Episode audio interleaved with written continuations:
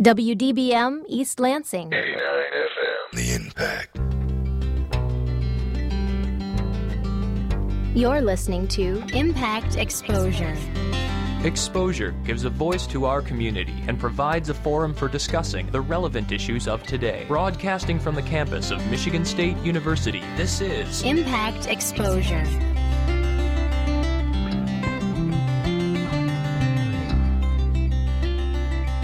Good evening. Thank you for tuning in to Exposure on WDBM Impact 89 FM. I'm your host, Stephen Rich. This week, we'll be celebrating the 50th year anniversary of the MSU Abrams Planetarium, hearing about the work of the Big Brothers Big Sisters in Lansing, talking with an MSU student about his interesting hobby, and much, much more. With or without even you are. Again, I am Stephen Rich, and this is Impact 89 FM. You are listening to Exposure. Have you ever wanted to sit back, relax, and contemplate existence? Well, there's no better place at MSU than the Abrams Planetarium, and this year the facility is celebrating its 50th year anniversary. I sat down with Abrams director Shannon Schmoll about what she had in store this year. On a day to day basis, it's um, about the operation. And so it's uh, we have school groups and camp groups that come through for shows. So I help with those either with seating or I'll give shows during the week as well.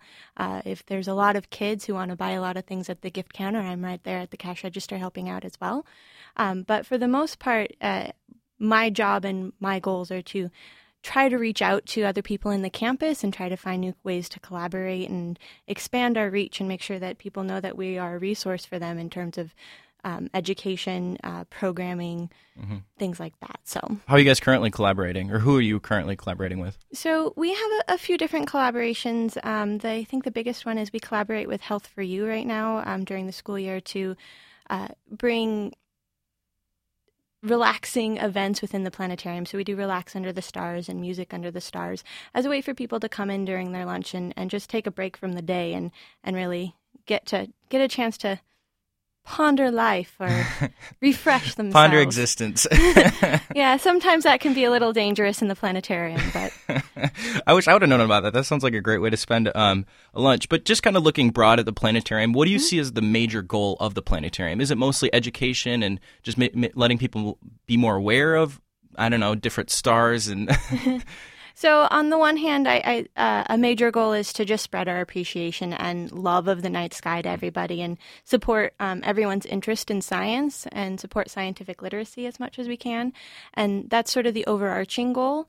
Um, but I would say beyond that, it's definitely education. It's education for astronomy students. It's education for students who are just wanting to learn more about astronomy that might not necessarily want to become astronomers, but also going well beyond that. I want us to be a resource for uh, students who are, maybe are English majors or are trying to find ways of writing, and maybe they can come in and help us write scripts or label copy for exhibits.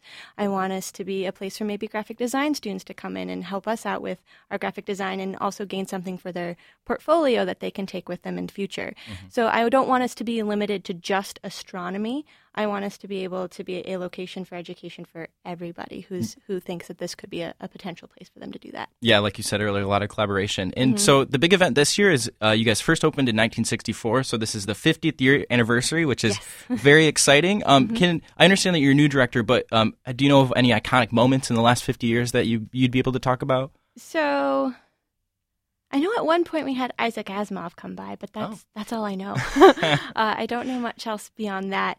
Uh, but we've I think there's some things that we've done very well and strongly over the 50 years that we've done consistently that I also want to make sure that we continue doing. So, uh, for instance, we've always given night sky talks. We've always had live components. We've had pre-recorded shows as well that have always been very engaging and, and informational. But we've always also included a live star talk where there's a person there telling you about the night sky who can you can ask questions of and get answers to "Oh, what's this and what's that? Mm. And what's a globular cluster? And why are galaxies spirals? There's always somebody there who can help answer those questions if you have them mm. and interact with the audience. We've also, uh, for almost the entire span of those 50 years, created a sky calendar where people can purchase a subscription and every month they get a new calendar that tells you what's going to be up in the sky and what's interesting and exciting. And we're still doing that. And so that's something I'm very happy that we still do and I definitely want to continue doing. Mm-hmm. So. And are you guys doing any special shows or any events for the 50th year anniversary? So the biggest thing about our 50th anniversary uh, is that we're actually getting a new projector. Oh. And so we are upgrading for the first time in 20 years. Our first projector was one of those sort of classical planetaria, which we call an ant projector mm-hmm. um, in in the biz. uh, and so it looks like you have two uh, star balls and that rotates around. That was our first one from Spitz. Mm-hmm. That was there for 30 years. And then we had our Digistar 2, which was there for 20. And now we're installing the Digistar 5. And so we just closed down on Sunday to do that. Mm-hmm. And we will be installing the new system. And as part of that, we're going to have a full one hour live star talk as our feature show for the public uh, come the fall that will just show off everything that this new system can do. And it's going to be uh, taking us to the edge of space and back to earth. And it's going to be quite an adventure. Yeah i saw that you guys were putting in a new projector. So what mm-hmm. are what are the major changes that we would see because of that? Uh, you are going to see a, a, much clearer and crisper and more accurate night sky that we'll be projecting onto our dome. So currently, we don't have any color with the Digistar 2, but the Digistar 5 will present a color accurate night sky. So if I show you a star that's red, you'll actually see it as red in the planetarium. If I point out Mars, it'll look red. If I point out Rigel, for instance, that's a blue star. It'll look blue. So we're going to have a more accurate night sky. But in addition to that, we'll be able to do a lot more uh, flying through the universe, flying to specific objects and seeing them up close based off of science, scientific models and scientific data, we'll be able to not only fly to the planets and see them, we'll be able, on at least some of the planets, fly along their surface and see up close data of wow of Mars fly through Valles Marineris, for instance, yeah. which is a canyon on Mars that's as wide as the United States. Wow! but we'll be able to to show you that up close, which is not something we've been able to do before. Well, I guess um, I don't need to go to space anymore. I can just go to the planetarium. yeah. But um, so in uh, with the uh, like new coloring and stuff, does it does that mean you guys will be able to like highlight different things and kind of like draw people's attention with color as well? Uh, yeah, so we'll be able to. Uh, there's features on it that if we are talking about a particular star, we'll be able to highlight it on the dome a bit more clearly rather than using our laser pointer. Mm-hmm. We'll still be out there with our laser pointer pointing things out because I mean laser pointers are fun, but uh, we'll we'll have new graphics that will let us highlight those things a bit more clearly, and uh, and so on. So. Mm-hmm. And then looking forward to the next 50 years, do you mm-hmm. have any shifting goals for the future, or are you just going to keep doing the great work that you guys are currently doing? I, I want to continue the great work, but I, as I was saying before, I want to make sure that we're expanding that work in any way that, that makes sense and that we can, and that we're really a, a venue for education mm-hmm. in the East Lansing area or the Lansing area beyond. Mm-hmm. Uh, so just continuing what we're doing, but also looking for, for new ways that we can engage the public as well. Awesome. Well, you're listening to Exposure on Impact 89 FM, and we've been talking with Shannon Schmoll, who is the director of the Abrams Planetarium at Michigan State. Thanks so much for being with us.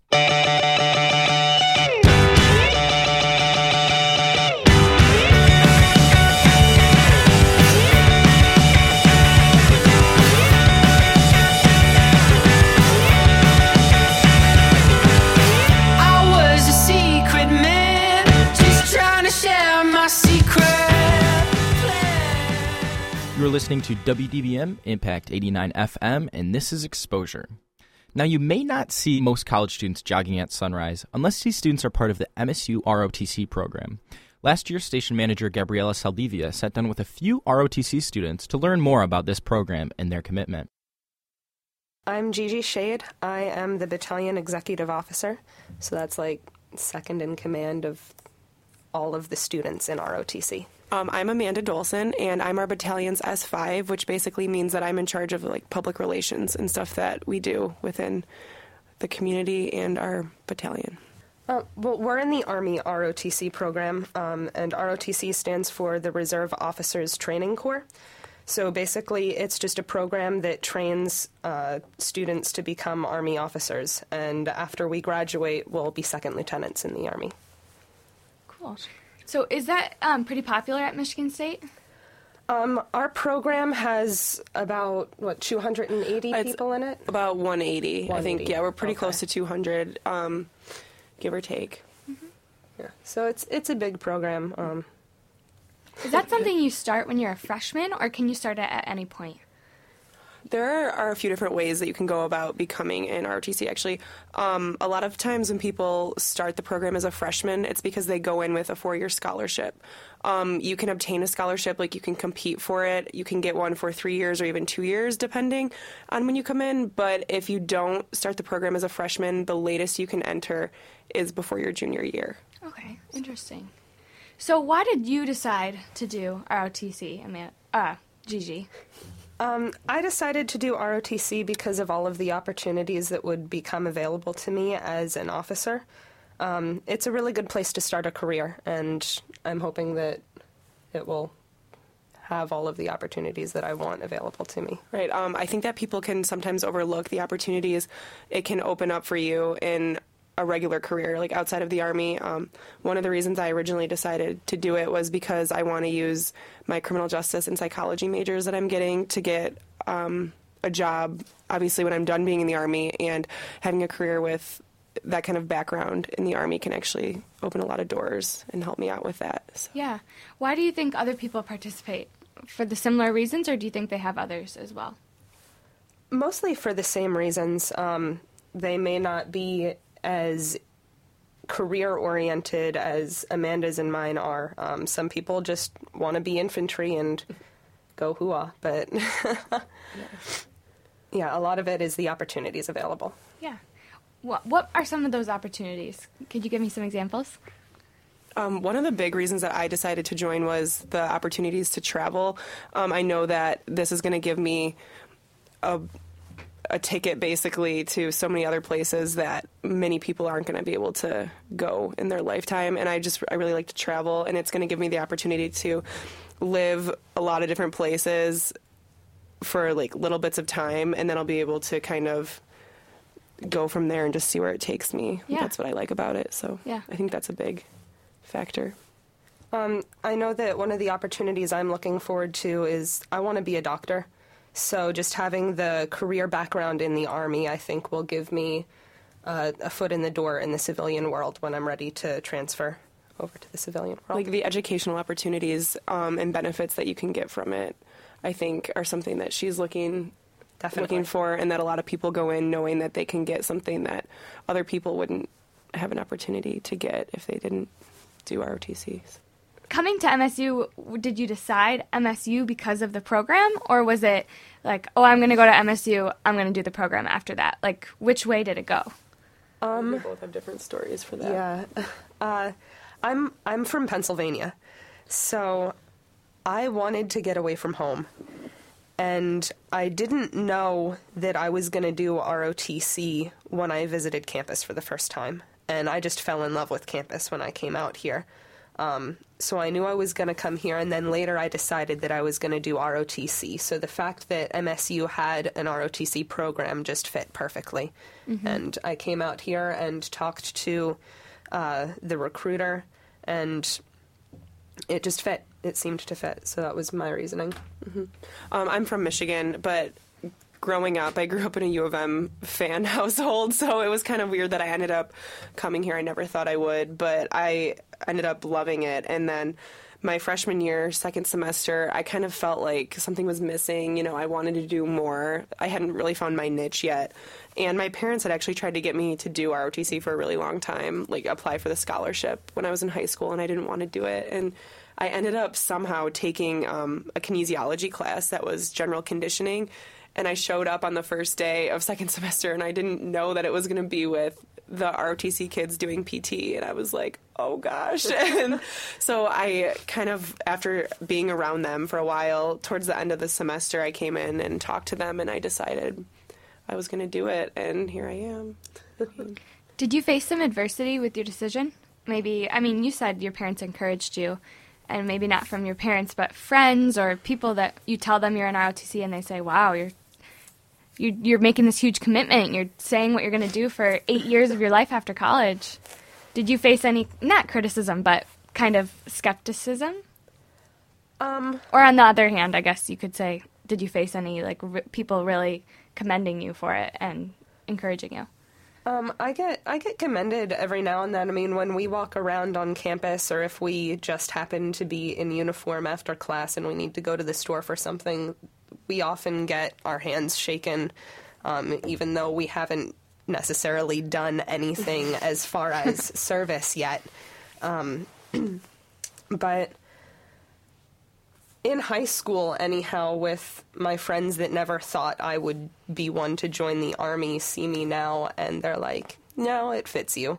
Um, I've never really been criticized for it, um, but my family is definitely proud. Right. I grew up in a military, an army family, so this it was kind of like not expected, but I think that they were they were not surprised at all when I decided to do it. So Yeah. Do you think ROTC at Michigan State is kind of overlooked? Do people not really? I mean, 200 people on a campus of 40,000 plus students. Like, do you feel sometimes people ask you questions or? Oh, all the time. All the time. Um, we walk around with tons of equipment on us sometimes, and people just walk up to us asking if we're getting ready to deploy. And it's like, not quite. not really, no. not quite deploying, not yet. but um, yeah, it's definitely something that's overlooked on campus. Um, nobody really knows that the program is out there and that it's available to anyone that wants to join. Right. Um, I think one thing that is kind of interesting about it is um, a lot of times when you come and you're looking to go to Michigan State or a big school like this, people always say, you know, it's a big school, but you can find ways to make it smaller. And I definitely think that that is one thing ROTC has been able to do for me. Um, you spend so much time with the same people; it's kind of its own entity, you know, within the campus. Like it is a smaller group. Um, it doesn't seem, it doesn't feel small when you're with all those people because we have so many. But compared to the rest of the campus, it is a small group, but people become really close knit. I think, and that's something that's good about it. So. Yeah. So, um, why, why don't you tell me what a typical training session is like? I'm interested to know that. All right. Well, excuse me. We uh, we start pretty much every weekday with uh, our physical training. So it's a workout session, and it's an hour from 6 a.m. to 7 a.m. Um, and we're all grumpy and angry that we have to be there, but we do it anyhow. Um, and then we go through just our normal university classes that we have for our majors. Um, and every Tuesday or Wednesday, depending on what year you're in, uh, you have your military science lecture. And then your military science lab is always on Tuesdays. So that's where we get all of our training. Yeah, it's that's a two-hour block of um, instruction that everybody is expected to participate in if you're part of the program. Um, and then once every semester, um, we have our field training exercises. So we'll go off campus and we'll spend a weekend, and it's more of a more of a real life environment. Like I guess you could say, um, where sometimes we sleep outside or we all sleep like in barracks and everything, and we just like, focus more intensively on the training that we do here. It's just like for longer amounts of time. And then when we go in the spring, we actually work with other schools. So like U of M will be there, Notre Dame comes, Central, Eastern, Western. Um, is that it? I think so. Yeah, um, they'll all come and work with us, and it gives us an opportunity to like broaden our horizons and with like our leadership skills that we're working on and to work with other people. It's a really good experience. Um, and then we also have like extra things that we do. Um, something that's coming up we'll have our veterans day events. It's just we have like smaller things that we're expected to help with in addition to doing our standard stuff that we all have to do so So, how hard is it, um, or challenging, I guess is a better word, to balance school with all of your responsibilities with ROTC? Um, sometimes it gets pretty difficult. Uh, there are definitely lags in our ROTC responsibilities, and you take those times for what they are and you get to relax. But other times it can be really vigorous. Right, like sometimes it'll just seem like out of nowhere you have so much stuff you have to do. Um, but at the same time, I really kind of think it's how much you're you want to put into it. You know, is what you're going to get out of it.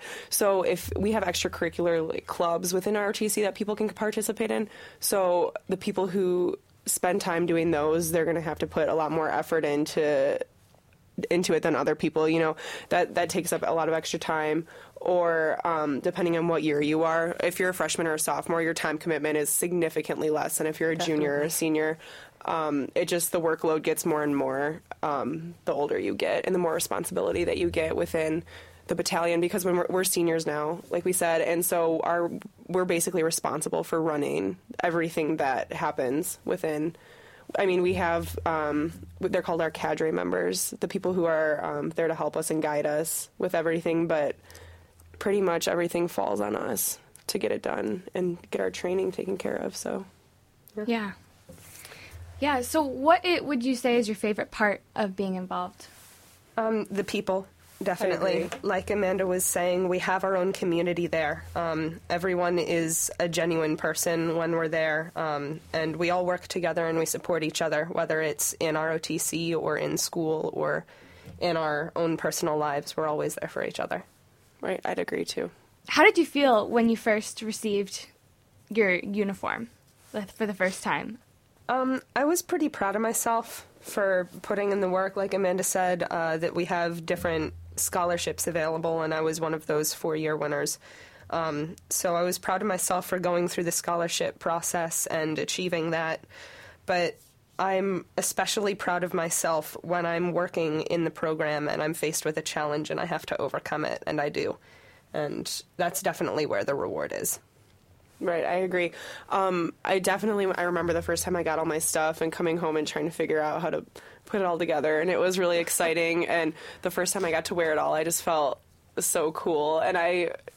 I don't know. I thought it was really awesome, but I definitely agree with you when you finally, um, if something that you haven't been able to do, like you've been working on it. I don't know right now I'm struggling with land navigation stuff, but as soon as like I can conquer that, I'm going to feel great. You know, there are different things that are going to challenge you um, while you're here. You're definitely going to step out of your comfort zone in so many areas, but like looking back over all the really cool things that I think I've done in college, um, give or take a few, it's all been because of being a part of this. Like this thing that's so much bigger than yourself and I really think that that's why everybody really appreciates it and the fact that they're wearing that uniform while they're doing those things is it just adds to it. Yeah, knowing that we're going somewhere after this too helps. Right. Are you nervous? Are you anxious that there's something not looming, I would say would maybe be the wrong word, but like you said, there's something after this. Not a lot of people have that lined up for them after college. Right. Um, I definitely, I think um, right now, our the seniors in our program, we're kind of all really anxious and excited because we're supposed to find out in November. Um, like if we got active duty, if we're if it's going to be our full time job, and what our job is going to be in the army when we graduate and commission as officers. And I think we're all just kind of like, oh, it's there, it's coming, and I, I think everybody is just excited and I know I'm really excited to see where I'm going to be a year from now because I don't know and I know a lot of people are like that but Definitely. I think that that's actually one of the reasons that I like it so much is because I know that no matter what, I'm going to have a job and I'm going to have somewhere I'm going to have to go. But at the same time, I kind of like not knowing right now where it's going to be. I don't know. It's like this weird thing I have going on right now with myself. It just sounds like a pretty normal yeah, college student yeah, feeling, though. They, yeah, definitely. Yeah, just I know because I know a lot of my friends are a lot more certain, or some even like really less certain about like what they're going to be doing. But I think that I'm happy about the way it is right now. So yeah, signing the paperwork to become part of the program and committing to what our my commitment is eight years. So wow. it it was a big deal. I mean, coming to college as a freshman, what eighteen years old, and knowing that I'm gonna have something to do once I graduate, mm-hmm. it was a big deal. But it's it was definitely a really good choice. I'm I'm glad I did it it's a big commitment, but if you feel like you're in it for the right reasons, then I think that that's the way you're supposed to feel. I mean, you'll know that you made the right choice. Yeah. Um, when you said you're struggling with land navigation, what is what is that?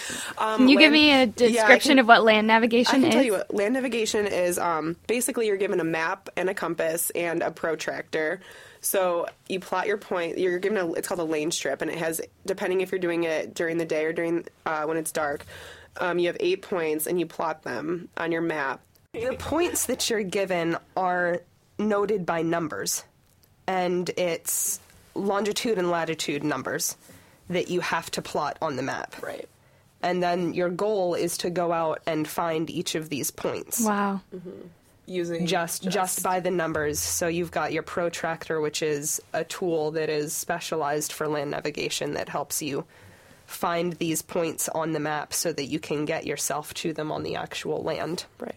It, using a protractor, you use it first to plot the points, like she said, but then it can tell you the distance or um, the degree at which you need to set your compass to to get to that point. So, yeah. Um, mostly my problem is doing it at night. I have bad night vision, Night. and it just Nightland nav is always it's difficult. hard. So you go out and apply this like to things in the Lansing, East Lansing area. We have um, We we have a land navigation course um, Okay. in Lot Woodland. Um, it's one of the agricultural squares Oh, wow. on campus. Yeah, I had it's no idea. College Road. Yeah, That's really um, cool. All of the agri- agricultural land we have, uh, we have access to one of the biggest lots, and they work with us a lot to let us use that land Right. and go out and train. Yeah, it's nice. We're very thankful. For Yeah, it. and we're especially very lucky too compared to a lot of other ROTC programs, especially Yeah, like the ones in big cities who don't have access to doing stuff like that. So Yeah, U of M only gets to do land nav maybe twice a year, and we're out doing land nav seven, eight times a semester. all the time.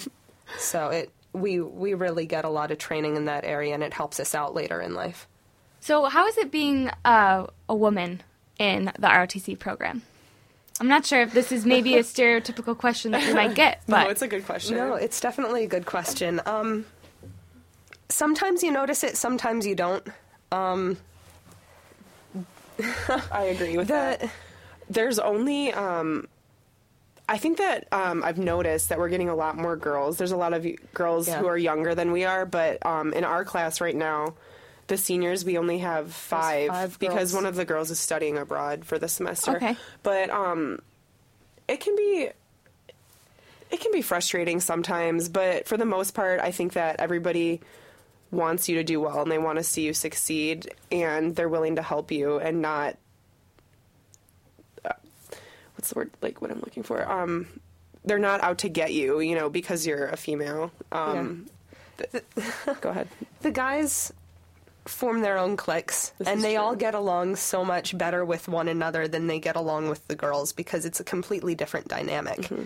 Um, a lot of the girls are in it for the nursing program, or like like I am a pre med major. Um, so it's a completely different dynamic there than the guys who want to go to be in the infantry. Right. But they're willing to teach you, and as long as you're willing to learn, it's not a problem. They respect you being there, and um, you just have to show that you're there for the same thing they are to become an officer and to be in the army. and to, yeah to be a good leader So, my, my last question: um, How has being in ROTC shaped you as a person, and maybe also as a student? As a student, definitely time management. Um, I felt like in high school, and then I didn't do ROTC my freshman year, but um, the way I managed my time and the way I studied and took care of everything else that I needed to do in my life was a lot different. Um, it's given me a sense of focus, I would say, and it definitely has taught me more so how to set and achieve my goals that I have for myself. Um, I think it goes back to saying that I've done a lot of really cool things since I've been here um, because of ROTC, and a lot of them have required me to push myself and make myself better, and I really like that. And I definitely think that it's helped me to appreciate the little things in life that people take for granted that um, sometimes we don't get to appreciate. So, Like sleep. yeah, definitely sleep. so, It's it's taught me to work harder for the things that I want, harder than I ever thought I would have had to work.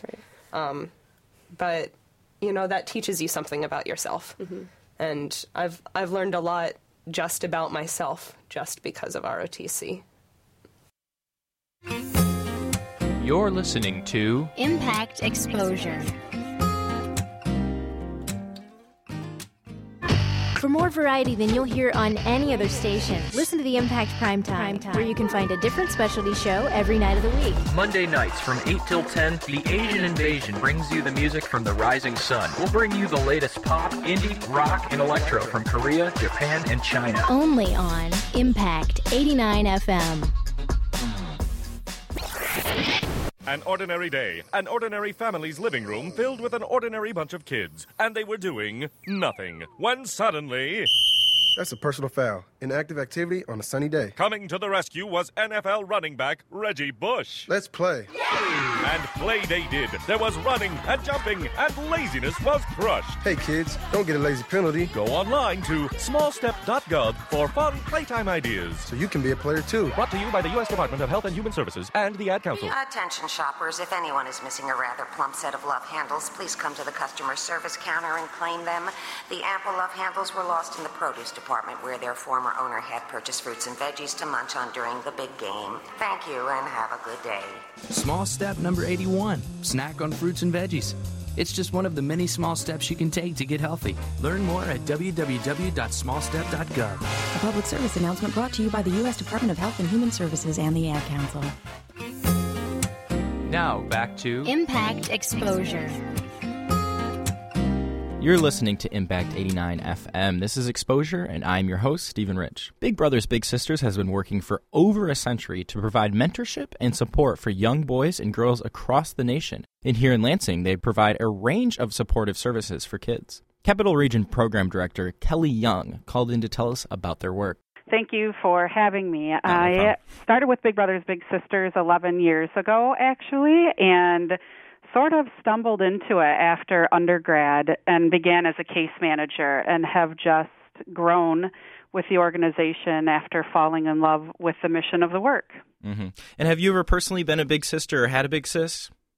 Not formally through the program. I have done some mentoring unofficially. Mm-hmm. Well, just to kind of um, get a better understanding, I mean, obviously, everyone or most people know about Big Brothers Big Sisters, but I, am I'm, I'm sure that not many people have had the opportunity to have a, a mentor like this. So, just to kind of um, understand a little bit about the experience, can you tell us about what what a t- typical Big Brotherhood or Big Sisterhood is like? Absolutely. The kids that we serve are those that would be considered um, those who face adversity in life. So they'd benefit from the additional support of an adult role model. They're kids often from single parent, low income households, but they're also kids that um, are at risk of not achieving their full potential. So bringing a mentor into their life, somebody that can share life experiences with them, just be there to listen, provide some guidance and support, and have some fun together makes a tremendous impact in their lives. So we ask mentors to commit to spending two to four time hours together with a little each month mm-hmm.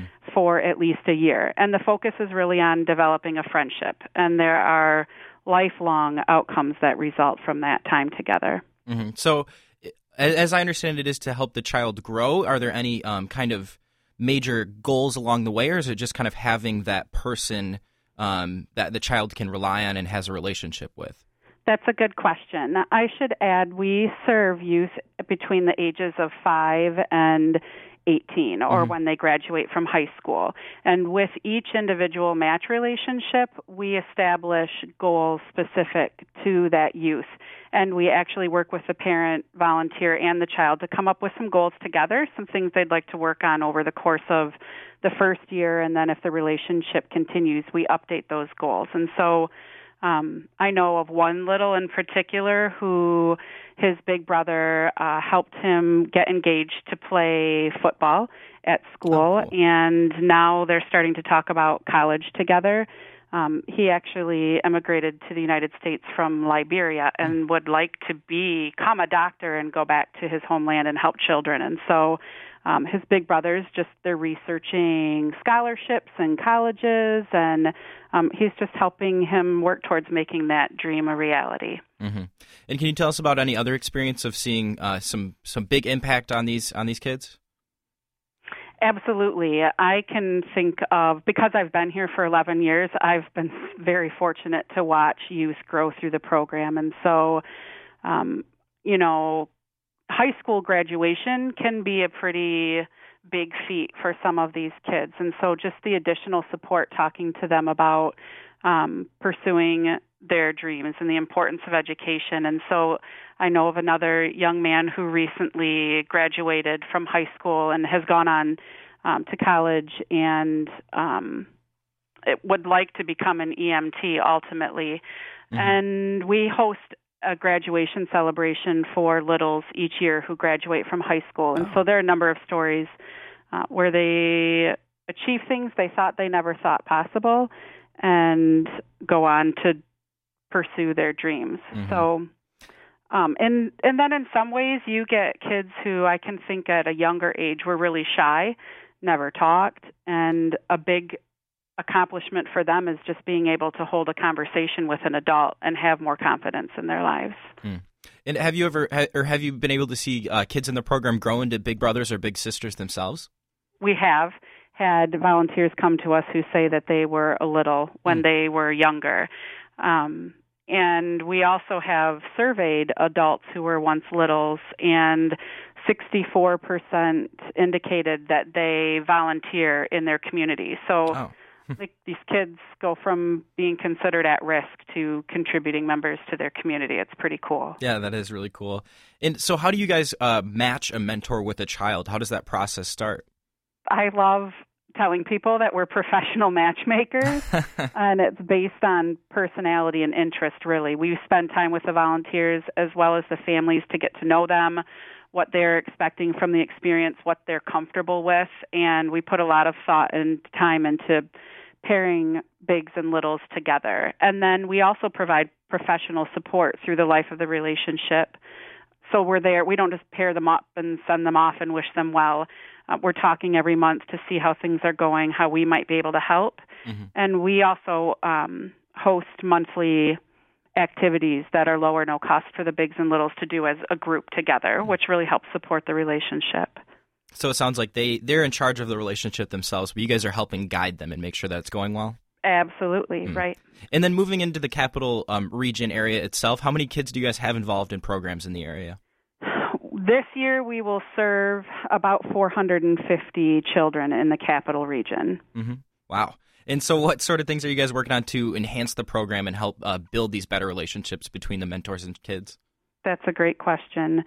We are involved with the Capital Area College Access Network. What we want to do is be very well connected in the community and knowledgeable of other additional resources and supports to families and youth and get them connected in that way as well. Uh, enhancing our training for our mentors so that they feel really certain in what their role is. Ultimately, we would like to be able to serve more youth. We've got over 200 kids on our waiting list. Mm-hmm. Boys tend to wait at least two years for a big brother. So our greatest need is for male volunteers. Mm. And are there any um, events this summer that we can look to uh, help promote you guys and support you guys in the area? That's also a great question. This evening is our annual family picnic at Hawk Island, and we'll have over 200 in attendance for that. Oh, we're, very cool. Yeah, we're planning uh, College months later this year, and we'll have information going out about that that I can share dates. But college tours, um, and then we'll host our big night celebration in the fall as well. Mm, very cool. Well, we'll keep an eye out for you guys. And just to, before we go, um, what do you think the, is the best support that a big brother or big sister can provide for their for their little? I would say just being there for them. It's really that simple. Um, what kids say that they really appreciate is having somebody that's there as a friend and that's there to listen to them. Uh, a lot of the youth in our program don't have that luxury in their lives, and it makes a huge difference. Mm-hmm. Well, thank you so much for being with us, Kelly. We've been talking with uh, Kelly Young, who's the program director for the Michigan Capital Region of Big Brothers Big Sisters. And for more information, you can log on it, um, to their website, which is uh, www.bbbsmcr.org. Thank you so much, Kelly. Thank you very much.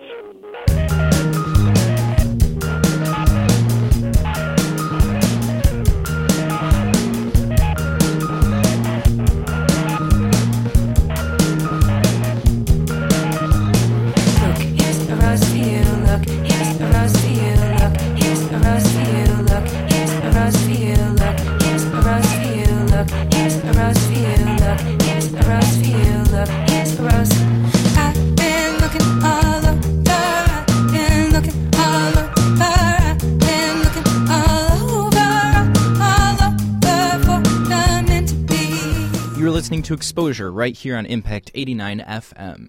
And before we meet our special guest for the evening, I want to take a step back to an interview that past Exposure host Abby Newton did, looking at what it's like to be a zookeeper. What does your typical day entail? It's a lot of cleaning and feeding, um, but we also try to spend time doing training and enrichment with the animals and stuff. But I mean, most of it, you know, there's a lot of cleaning, of course, involved, and they eat like some animals eat once a day, some have to eat like three times a day, so it varies. And what do you mean when you say training and enrichment? Um, enrichment, well, it's just to kind of stimulate the animal, give them something to do, so they're, you know, just to get them active. Um, so we'll do like sometimes live food enrichment sometimes like like right now in the summer we do like a lot of sickles so a lot of like frozen treats and stuff that they have to manipulate and try to get like the fish out of it um, it's basically just to give them something to do so they're not bored uh, training um, we try to do a lot of training especially with our animals where you can't just go in and grab um, so like training with the otters you know getting them to like for example, coming into this little PVC tube here and being able to, like, you know, if you have to poke them or give them vaccinations and injections. And a lot of the training is, is directed towards, like, uh, veterinary stuff, like help out our vet staff or um, like shifting so you can get the animal to easily shift so you can safely go into the cage, you know, that they're not in. And but in order to do that, you got to train them, you got to work with them to get them to do all that stuff. So it makes your life easier, the vet's life easier, and mm-hmm. everybody's happy. and they like it too because they get rewarded. I'm sure. The sickles sound good. yeah. What's the biggest challenge of being a zookeeper? Um, the biggest challenge of being a zookeeper is, I think it's the paranoia of making sure you're doing everything right that you can for the animal, you know, making sure you're locking your locks because, you know, I'm, you know, you check a lock and you're like, did I just lock that lock? Wait, let me check it. Wait, did I just lock that lock? Let me check it again. Like you, you just being over like OCD on, you know, making sure your locks are locked and ch- challenging. Like, well, that can go either way because you know, even with the animals, like sometimes animals just don't do what you want them to do. It can really makes your life a little bit difficult, and you can't make them. So, like a rhino, what are you going to do? Like push him to the other side of the cage. No, you got to wait till he shifts. You can't do anything about it. So that's definitely a challenge, um, and that's why training is very important. Um, uh, I'm losing my thought now. What's your favorite part of being a zookeeper? My favorite part, well, I do really enjoy working with the animals. Um, I mean, you get to do things that people just don't, on an everyday basis, don't get to do, which is, you know, who gets to feed a rhino? Mm-hmm. Like, nobody. like, only if you get some special behind the scenes tour or whatever. Like you get to, so there's a lot of there's just a lot of cool things. Like I never thought like when we hand raised our tiger cubs, like I got to help in bottle feeding them, and you know with our baby otter here, I got to help, I got to help with that. Like that's just it's just amazing. So, how do you feed a rhino? How do you feed a rhino? Well, normally they they'll ship them. They put their food and ship them, but they do use like produce and stuff. They'll cut up produce and hand feed them for you know giving them treats for you know actually just they have that prehensile lip and they'll just grab it right from your hand. So um, you actually you can actually hand feed a rhino. And when you have a new animal, either from a different zoo or from the wild, or you have, you know, a new baby, how do you adapt them to the life in a zoo? Um, well, let's see. Uh, a new animal from the wild. Well, I mean, we do our best to make them comfortable. Um, sometimes you can tell, like, if something's like frightening it and you can get like that object out of there. Um, usually it's a slow process. We'll start them by themselves and then like if it's going to end up with another animal then we might introduce them to like a howdy situation and and usually um, most animals adapt really well. We've had a few exceptions where like our one tiger she's just she was just never happy here. So she's in another zoo and she's as happy as can be there. How do you know when an animal's happy?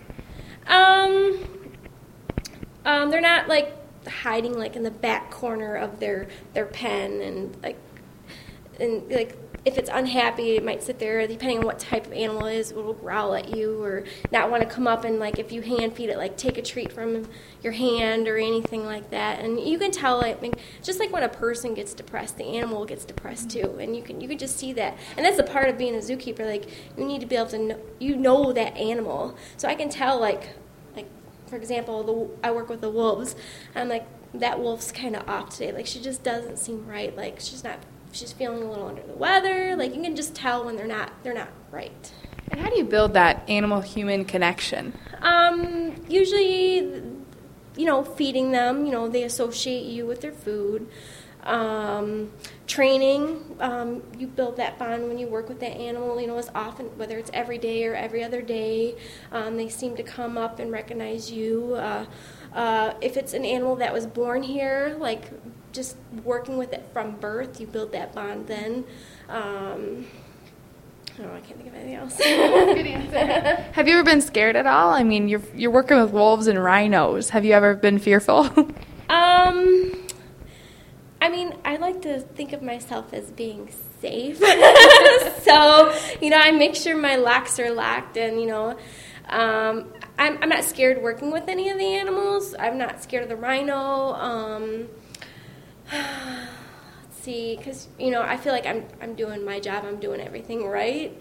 Um, I mean, I guess the scary part, like if storms, like treat, we've had limbs come down on fence lines, and that would be the scary aspect of it. But um, never, like I've never put myself in a dangerous position or anything like that. But you have to be careful because you can easily do that too. So that would be the potential scary part of it, but I'm not scared of working with these animals because it's not like I'm going to stick my hand in with a wolf and have her bite my hand off. It's like, no, so you know, it's it's it's there's something some type of barrier or something in between you and if it's a dangerous animal like the rhinos. Yes, you could, they they actually hand feed them, but they're not in there hand feeding them. So there's still that those bars protecting you from them and this and that. Okay. And what kind of what animals do you have here at the Potter Park Zoo? If you could just list them off. we have quite a few. Um, well, let's see. We have our education animals, so there's a bunch of random like animals up there that are docents or volunteers that will hold, which would be um, ferrets, chinchilla. We have our doves, kestrel, um, opossums, bearded dragon, skink, uh, parrots. Um, we have our otters. We have five otters right now. We have our um, two wolves. We have our two ostrich um, which we'll be getting bison soon with them. So that'd be well, not with them, but in that exhibit they're in right now.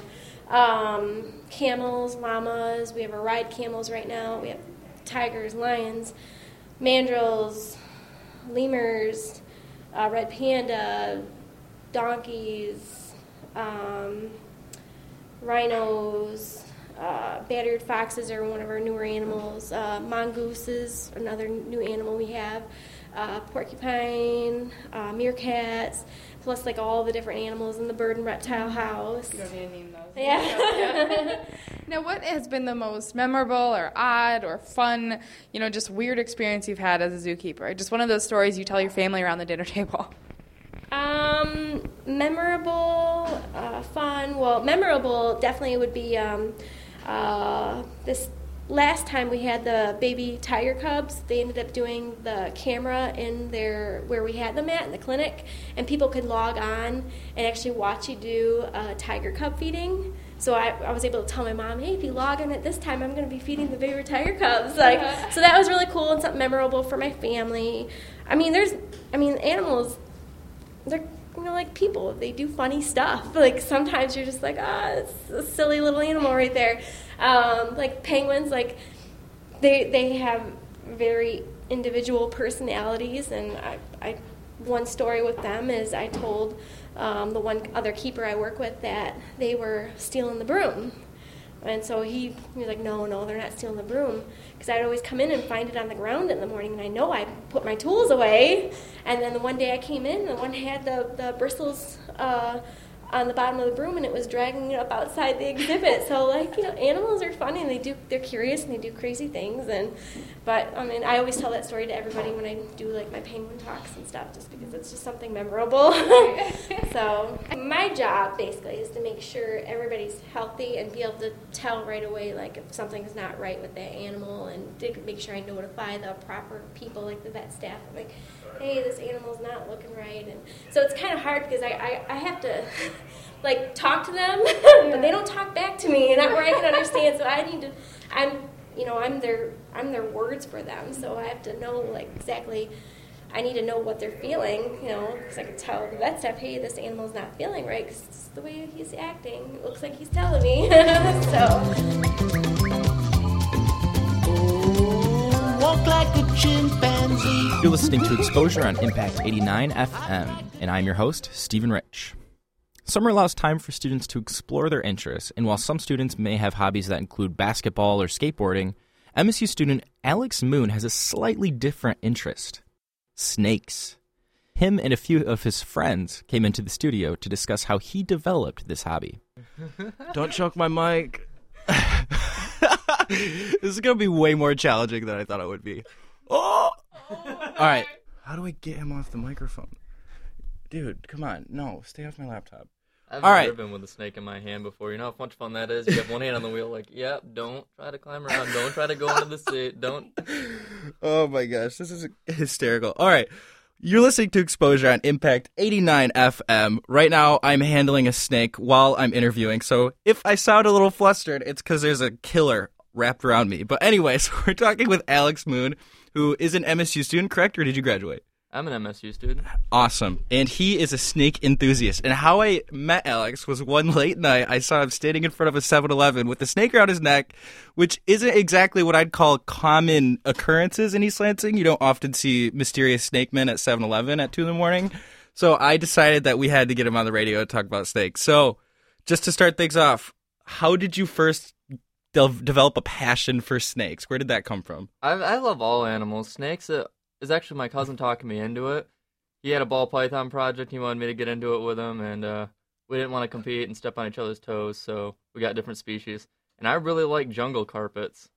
Beautiful snakes, jungle carpet pythons. And that's what these are, right? jungle carpet pythons. yeah. All right. So, just for our listeners, could you describe what these snakes look like? You said they're jungle pythons. Jungle carpet pythons. Got it. So they're um black, yellow, and they they range in color. Like the one that my friend here is holding, black little- and white. hmm A little bit more brown than yours, or a little bit darker Yeah. than the one that you have. We both have snakes draped around our necks. If I haven't said that enough, because I'm terrified. The snake I'm holding, my girl Victoria, she's very bright yellow and black, and Mhm. um, she's my baby. and this one's name is Nagana. Nagana. And Nagana is moving everywhere, trying to crawl on my mic, on my computer. All I really want you to do is be a scarf right now. There we go. So when did you? How long ago did you get these? I've had him for a few months, and I also have a male I left at home because he's really nippy because he's still young. His name's Uh-huh. Dita. And that's also a jungle carpet. carpet? Yep. Well, very cool. Well, um, just to kind of understand more about jungle uh, carpet pythons, which I feel like this should have been my first question before I wrapped a snake around myself, but they're not venomous, are they? Um, do you want me to tell you what you want to hear, or do you want to hear the truth? Well, I guess give it to me straight. No, they're not venomous. All right, good. Well, let's hear a little bit more about the breed. Why did you pick? Uh, you said you you like jungle carpet pythons. What attracted you to this kind of snake? the color and the size. Like for example, um, this is a particular subspecies of carpet python, but they don't get much bigger than six feet. But like coastal carpets, for example, can get up to twelve. These stay relatively smaller. They have bright coloration, and um, they're just all around great snakes. They're not exactly common, but they're not hard to handle or care for either. Mm-hmm. They don't. I mean, I'm I'm by no means a snake handler, and so I'm kind of just trying to move it, and it doesn't seem to be that upset with me. So they seem pretty tame as well. So, um, and so how how big can a snake like this get? Are these gonna like fully grown or? Yeah, they shouldn't get much more than six feet. The thing is, it's you never know if they're actually pure jungle carpets because there's a Okay. lot of hybridization between the subspecies. So if it had some coastal blood in it, it could get six. It could be like seven or eight feet, and you'd be like, "Oh, well, I found out something about the snake that I didn't know. It's not fully a jungle carpet, you know." and how big of like a tank do you have to have to keep a snake this size? Because you have three of them. I imagine you have a pretty big I space got for them. I got two 55 gallon aquariums in my bedroom for these guys, and Dita's still young, so he's in a 30 gallon in our living room. Wow. So you have a lot of space for snakes in your house. I hope you have a big apartment, or is it just mostly snakes? My then- bedroom has those two 55s in it. I make it work. Wow. so you said you and your cousin originally started getting snakes, and you both just at the same time were like, He got his snakes. operation going. He wanted to breed ball pythons, and he had his first successful clutch last year. He got babies, and um, I went into carpets, and I'd hope to get babies in the future if I get a breeding size male or Dita matures. That is how. I mean, breeding snakes, I, I it's such an odd hobby. That's I think it's so great. Like, what? Just does is it make a lot of money, or is it just for the fun, for the fun of I owning mean, it's, snakes? it's both. hmm And what kind of things do these snakes eat? Are they? Do you have to like bring them live rats and stuff, or what do you what do you feed them? Well, I mean, if I catch a small child playing in my yard, no, no, no, no. I'm kidding about for that. weeks. rats, mice, depending. Jungle carpets actually can be very adverse to taking rats at first, but I do frozen thawed, Mhm. and um, Nagana tends to prefer smaller rats, more of them, and she'll take mice. Victoria will eat huge ones. This snake is so active right now. I'm really trying to pay attention, but this thing is all over me. Oh my gosh! So wait, did you get him here in Lansing then?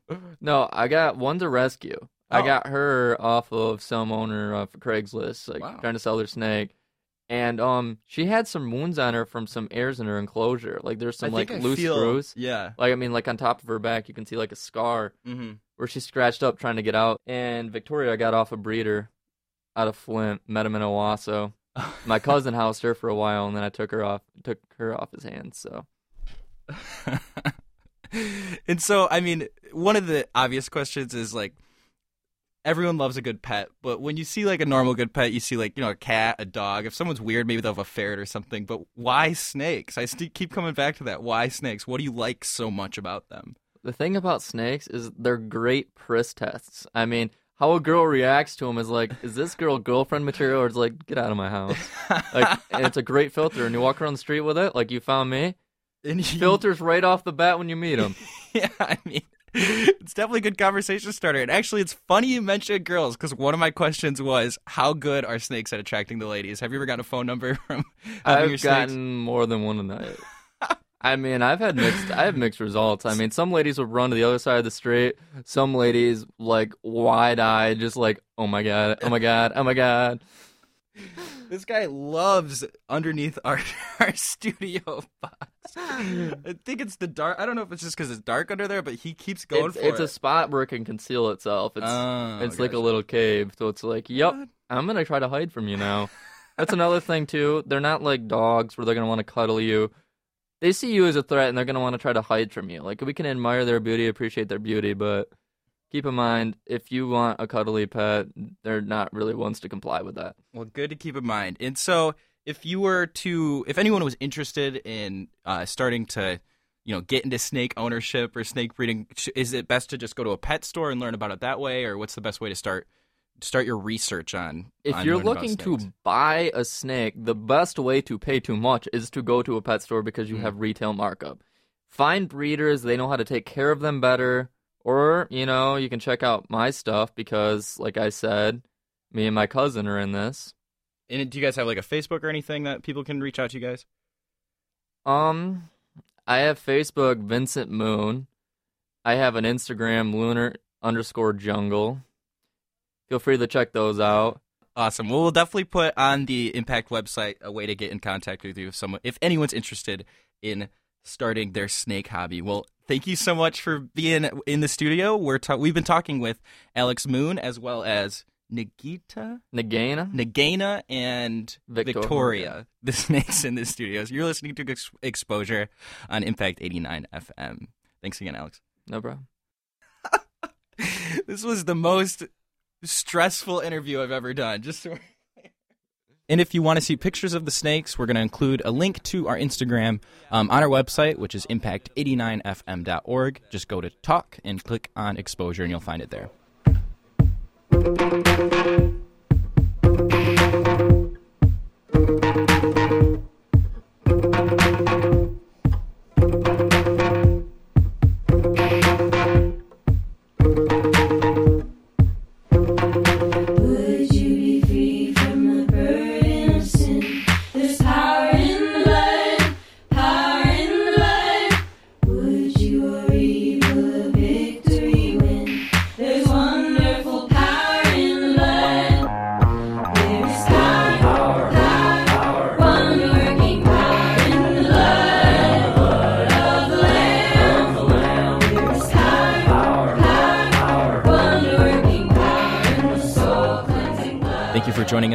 Special thanks to station manager Gabriela Saldivia and general manager Ed Glazer, as well as all our staff here at Impact 89 FM. Tonight's show and all other exposure shows can be found on our website at www.impact89fm.org. Keeping you informed and bidding you farewell until next time, I'm Stephen Rich, and you've been listening to Impact Exposure 89 FM. Broadcasting from the campus of Michigan State University, you've been listening to Impact Exposure.